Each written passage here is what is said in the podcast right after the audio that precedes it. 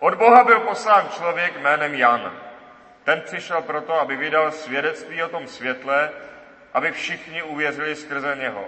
Jan sám nebyl tím světlem, ale přišel, aby o tom světle vydal svědectví.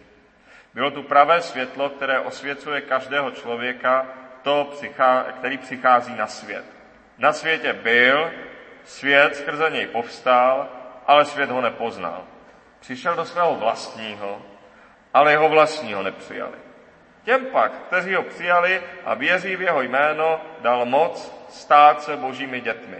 Ti se nenarodili jen jako se rodí lidé, jako děti pozemských otců, nýbrž narodili se z Boha.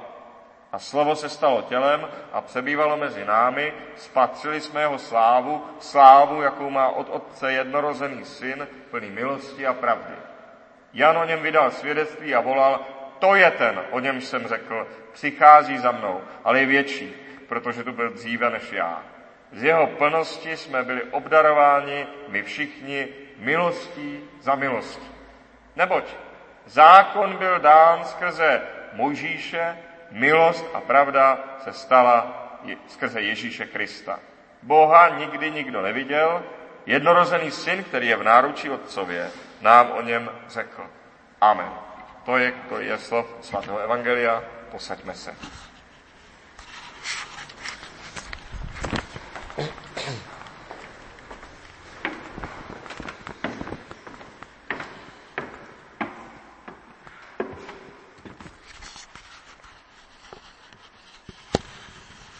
Od Boha byl poslán člověk jménem Jan. Minule jsme mluvili o tom, že syn je pravý Bůh, že byl již před stvořením světa a že všechno bylo skrze něj stvořeno. Že Bůh syn je ten, který nejen ví, co dobrého dělat, ale také, jak to účinně udělat. Jak to udělat? Zkrátka, že z něho a skrze něho a pro něho je všecko. A najednou se uprostřed toho nejdůležitějšího, nejzákladnějšího mluví o Janu Křtiteli, který tehdy žil, který tehdy působil, o nějakém člověku jménem Jan. O Janu Křtiteli, o kterém sám Boží syn řekl, i ten nejmenší v království nebeském je větší nežli on. Tedy i my všichni pokřtění jsme větší, než byl Jan Křtitel.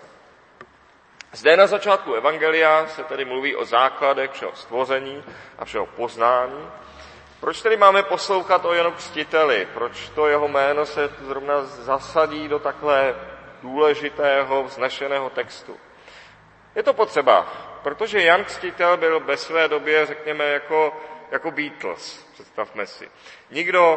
Nikdo nespochybňuje Beatles, možná tedy až na mě, ale i já si je sám někdy mám chuť poslechnout.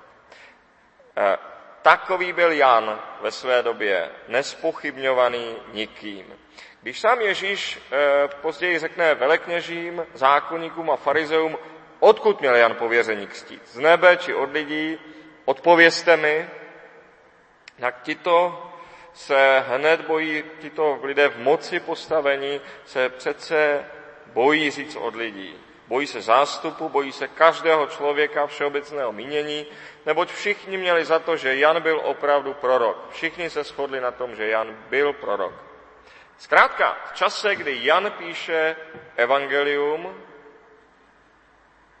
musí také promluvit o Janu Křtiteli, protože v době, kdy Jan píše své evangelium, o Kristu se dá říci. Někteří v něm vidí Božího syna a Mesiáše, některé ale Kristus rozžavuje dobila zuřivostí a myslí si o něm, že byl podvodník a vlastně škodlivý člověk. A většina pak řekne tak nějak Ježíš Nazarecký ano, ale v zásadě dobře, ale měl bych k němu i kritické poznámky. Takže v Janově době byl Jan Křtitel jistá věc. Všichni uznávali Jana Křtitele a Kristus byl věcí názoru.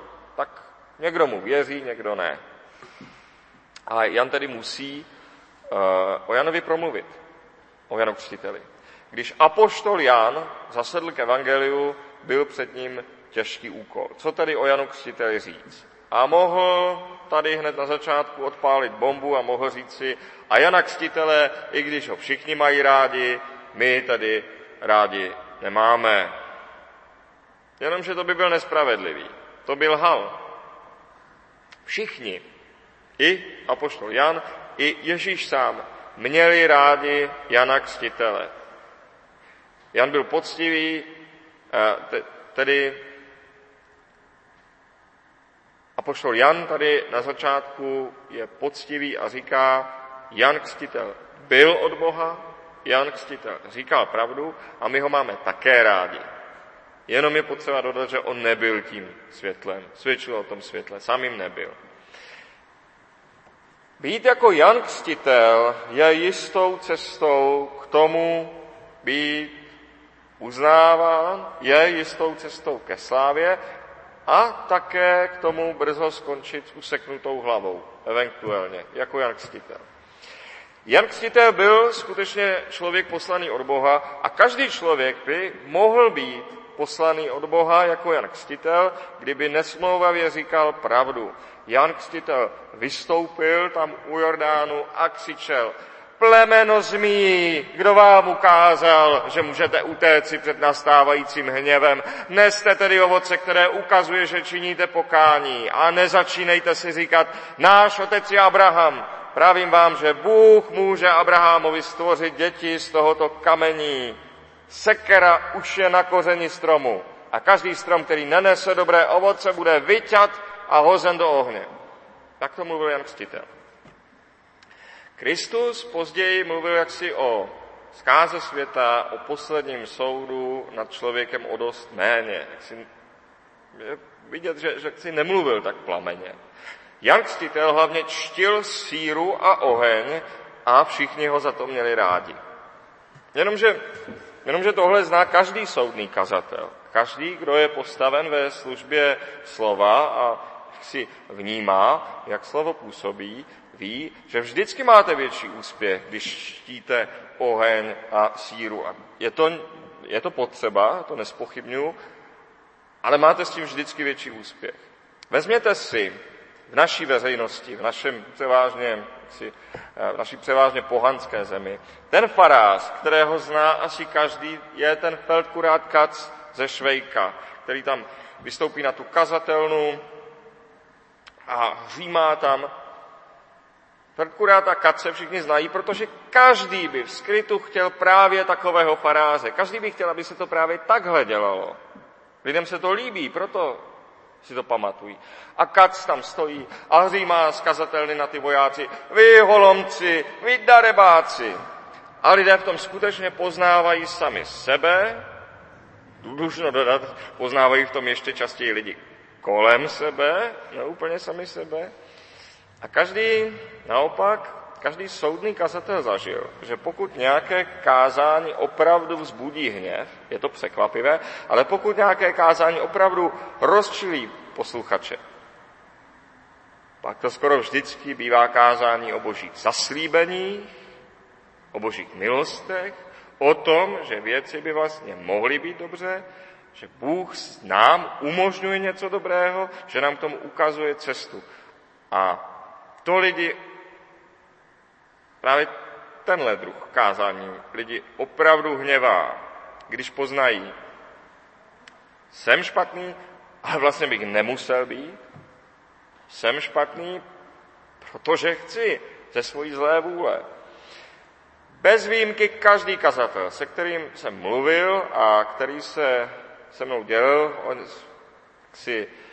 s nějakou zkušeností s rozhořčením svého sboru po nějakém kázání, tak sklidil právě, když už tedy sklidil nějakou nenávist, sklidil i bez výjimky vždy za kázání naděje. Když říkal něco hezkého. Dodejme, že skutečné naděje, uvěřitelné naděje, skutečně možné změny do budoucna, nejenom obecných hezkých slov. Kvůli obecným hezkým slovům se nikdo nezlobí, jenom u toho lidé usínají. Jan Křtitel je důkazem těch slov. Bylo tu pravé světlo, které osvěcuje každého člověka, který přichází na svět. Každého člověka, který přichází na svět, osvěcuje, jak si osvěcuje Kristus. A každý člověk by mohl vlastně být jako Jan Křtitel, kdyby byl upřímný a nebojácný. Samozřejmě, pokud jste dostatečně upřímní, musíte být také nebojácní, musíte počítat s problémy, musíte časem žít v poušti a jíst kobylky a med lesních včel. Ale za to vás právě také lidé uznávají. A právě za to, že jak si kvůli vaší statečnosti, díky tomu, že to říkáte na rovinu, nemáte rozhodně pohodlný život. Ovšem také mohou říci, tak dobrý ten Jan Křtitel, dobrý Jan Křtitel, jenomže já bych na to neměl. Na to já bych neměl. Ale má pravdu. Ale jak si nemůžeme jít všichni do pouště a jíst tam kobylky a met lesních včel, ale zamyslíme se nad tím, co říká, je dobře, že to říká. Platí, co řekl Kristus. Přišel Jan, nejedl, nepil a říkají je posedlý. Přišel syn člověka, jí a pije a říkají, hle, milovník hodů a pitek, přítel celníků a hříšníků. Jana mohli všichni uznávat, protože o něm také mohli říct, má pravdu, je výjimečný, ale v praxi já bych tak žít nemohl. A pak po Janovi, jak Jan ohlašoval, přišel najednou Ježíš, pěkně oblečený. Víme dokonce, že ve chvíli ukřižování Ježíš na jako spodní šat měl cosi jako velekněžské roucho. Tedy tento pěkně oblečený Ježíš, který přijal pozvání na každou hostinu i od těch farizeů, kteří se s ním přeli. Dokonce zašel i do domu celníků a nevěstek. Ale ani na jednom z těch míst se nedopustil žádného hříchu, žádné lži. Ježíš žil, jak řekněme, sami máme rádi, jak nám samotným přijde, co je plný život, a přitom se nedopustil hříchu. Šlo to. Ježíš se nedopustil lži a přitom si nic neodpíral, že plně a přitom ho nikdo nemohl osvědčit z jediného hříchu. A tak není divu, když se mu dařilo toto obojí najednou, že ho tolik lidí chtělo zabít. Zkrátka, každý by mohl být Jan Křtitel. Každý člověk nakonec zná pravdu. Jenom říkat ji je nepohodlné a tak se zdá, že to je jaksi úkol pro někoho posedlého, někoho, kdo nežije jako my. Koho si vážíme, že to tak všem napálí, ale my nemůžeme být jako on. Takový byl Jan Křtitel a pak po něm, za ním přišel Kristus a řekl, ne, vlastně vy můžete mít za života všechno, vy můžete žít normálně, můžete mít, co chcete a přitom nehřešit, přitom nelhat, nekřivdit. Jako já. Buďte jako já. I to je smysl slov. Přišel do svého vlastního, ale jeho vlastního nepřijali. Protože Ježíš jaksi nebyl tak výstřední jako Jan Křtitel. Ani s jevem, ani způsobem života. Přišel Ježíš a byl to takový ten normální člověk, co rád něco sní a něco vypije. S tou podivnou vlastností ovšem, že nikdy nelhal, že nikdy nekřivdil, že nikdy nezrazoval a tak Ježíš svým životem ukázal, že hřích je prostě hřích, že hřích je zlo, že to není nutná součást života, že pro hřích se člověk rozhoduje sám a že to není nutná součást života. Ježíš byl nepřijatelný právě proto, že nebyl divný. Ježíš byl nepřijatelný právě proto, že byl normální a přesto bez hříchu. Divného rádi přijmeme, takového proroka jako Křtitel, takového rádi přijmeme právě proto, že ho nejde následovat, že nemůžeme být jako on. Tohle pěkně vidíme ve středověkých legendách o mučednicích, ve zprávách o mučednictví. Ty Legendy blízké životu těchto svatých, pokud je napsal někdo, kdo je znal, pokud je napsal někdo, kdo u toho byl, tak je to často ukazuje jako běžné lidi, kteří se prostě v rozhodující chvíli zachovají správně. Vyznají Krista i tváří v tvář smrti. A čím jsou pak ty legendy pozdější, čím je to napsáno dále od jejich života, tím je v nich ten světec již od dětství takovým Mirkem Dušínem, který nikdy neřekl sprosté slovo. Zkrátka někým, koho jde tak postavit na podstavec a tam jej jaksi uctívat, ale nejde jej následovat. Je to někdo jiný než my. Jan měl přitom úplnou pravdu. Všichni se poznali v tom, co říkal. Říkal pravdu o světě, o lidech. A právě Jan nešetřil nikoho, padni komu padni. Káral chudé i bohaté, učené i prosté. Každému řekl to jeho. Začal zase jako v lidových shromáždění a káral tu špínu, ve které dosti často žijí lidé prostí a lidé chudí, kteří se chopí každé příležitosti, kterou jde využít, ti celníci a ty nevěstky.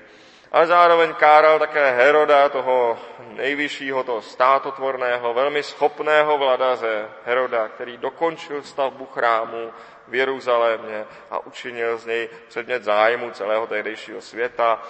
Heroda, který toho židům v té římské unii, v tom římském státě, kterým toho mnoho vymohl, různých výjimek a privilegií.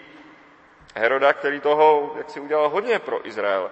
Ale pořád to neznamená, že si Herodes může vzít ženu svého bratra, dokud je jeho bratr naživu. To je to, co mu Jan Křtitel vyčítal, jeho soukromý život. Nemůže si vzít ženu svého bratra, dokud je jeho bratr naživu. To je pak jedno, kolik dobrého to Herodes zařídil, když je v jeho životě závažný hřích. Každý vlastně může být jako Jan Křtitel, pokud nebude zbabělec a bude říkat prostě to, co vidí. Kristus však, který přišel po Janovi, když byl dřív, Kristus však řekl, a co budeme dělat potom, až odsoudíme hřích? Jak budeme žít potom? Budeme jíst také kobylky, nebo budeme chodit po hostinách, ovšem nehřešit? S tím, že tam nedopustíme hříchu ani lži, jak budeme žít potom? To je otázka, kterou položil Kristus, na kterou svým životem také odpověděl. Jak budeme žít potom, až bude hřích poražen? Tuto otázku právě v naší době, ještě poměrně nedávné, položil bohužel dnes již téměř zapomenutý kazatel a učenec Francis Schaeffer. Jak budeme žít potom, se jmenovala právě jeho kniha. Jak budeme žít potom, co Kristus porazil hřích na kříži? Jak ten život bude vypadat? Bratři a sestry, touží-li z vás, zvláště v tomto čase, být někdo slavný jako Beatles, ať jde a odsoudí hřích chudých i bohatých, hřích prostých i hřích učených, pokud je tedy pak připraven snášet nepohodlí, jak si obrazně jíst kobylky a možná i přijít o hlavu, kdo ví, ale může se proslavit. Tohle je cesta ke slávě, protože i hříšník vlastně chce slyšet o svém hříchu, chce se o sobě dozvědět pravdu. I o tom Herodovi čteme, který dal pak Jana zavřít, že Herodes se Jana bál, neboť věděl, že je to muž spravedlivý a svatý, a chránil ho.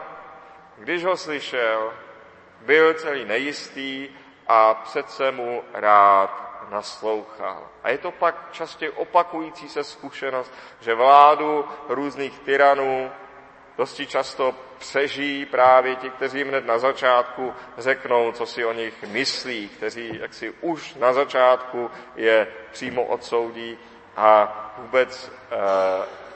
pak se jim vůbec nic ku podivu nestane. Je s podivem, že tolik věřících, který dnes chce být takzvaně přístupných nevěřícím lidem, nějakým tu zvěst prostě co nejvíc jako ocukrovat. O tohle nikdo nikdy nestál a ani dneska nestojí. Kdežto mluvte proti hříchu, padni komu padni a lidé vám ještě dají za pravdu a asi se proslavíte. Zákon byl dán skrze Mojžíše. Milost a pravda se stala skrze Ježíše Krista.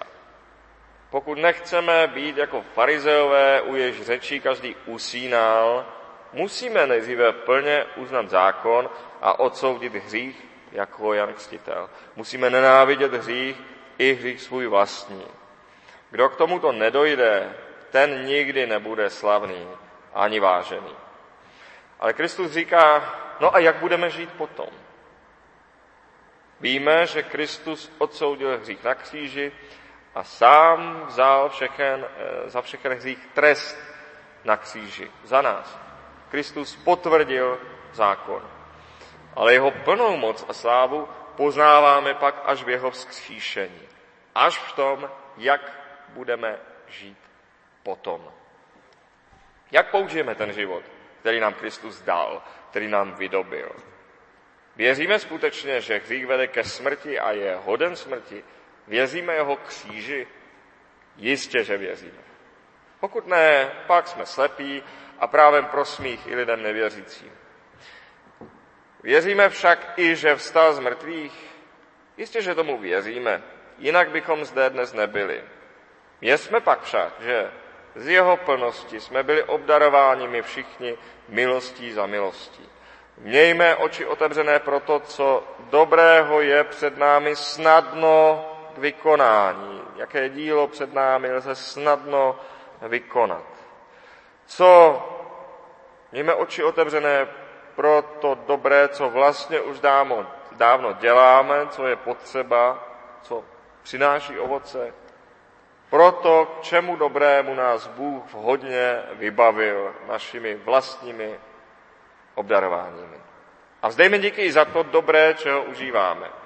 Protože vlastně není tak těžké odsoudit špatnost. Oni vlastně každý vidí. Je to sice riskantní, samozřejmě je riskantní říci, že císař je nahý, riskantní, ale pokud dovedete naplno odsoudit hřích, jako Jan Křtitel, tak vás za to stejně nakonec víc lidí uzná, než neuzná, když budete zcela poctiví. Ale i po tom, co je hřích odsouzen, stejně ta otázka pořád zůstane. A jak jinak? A jak budeme žít potom? A jak budeme žít potom, až budou nutně zahanbeny všechny ty lži naší doby, až se ukáží neudržitelné? Jak budeme žít potom, až se zhroutí všechna ta tyranie a útisk? Jak dobře budeme žít potom? My tak žijeme již dnes, skrze milosti Krista, našeho Pána. Amen.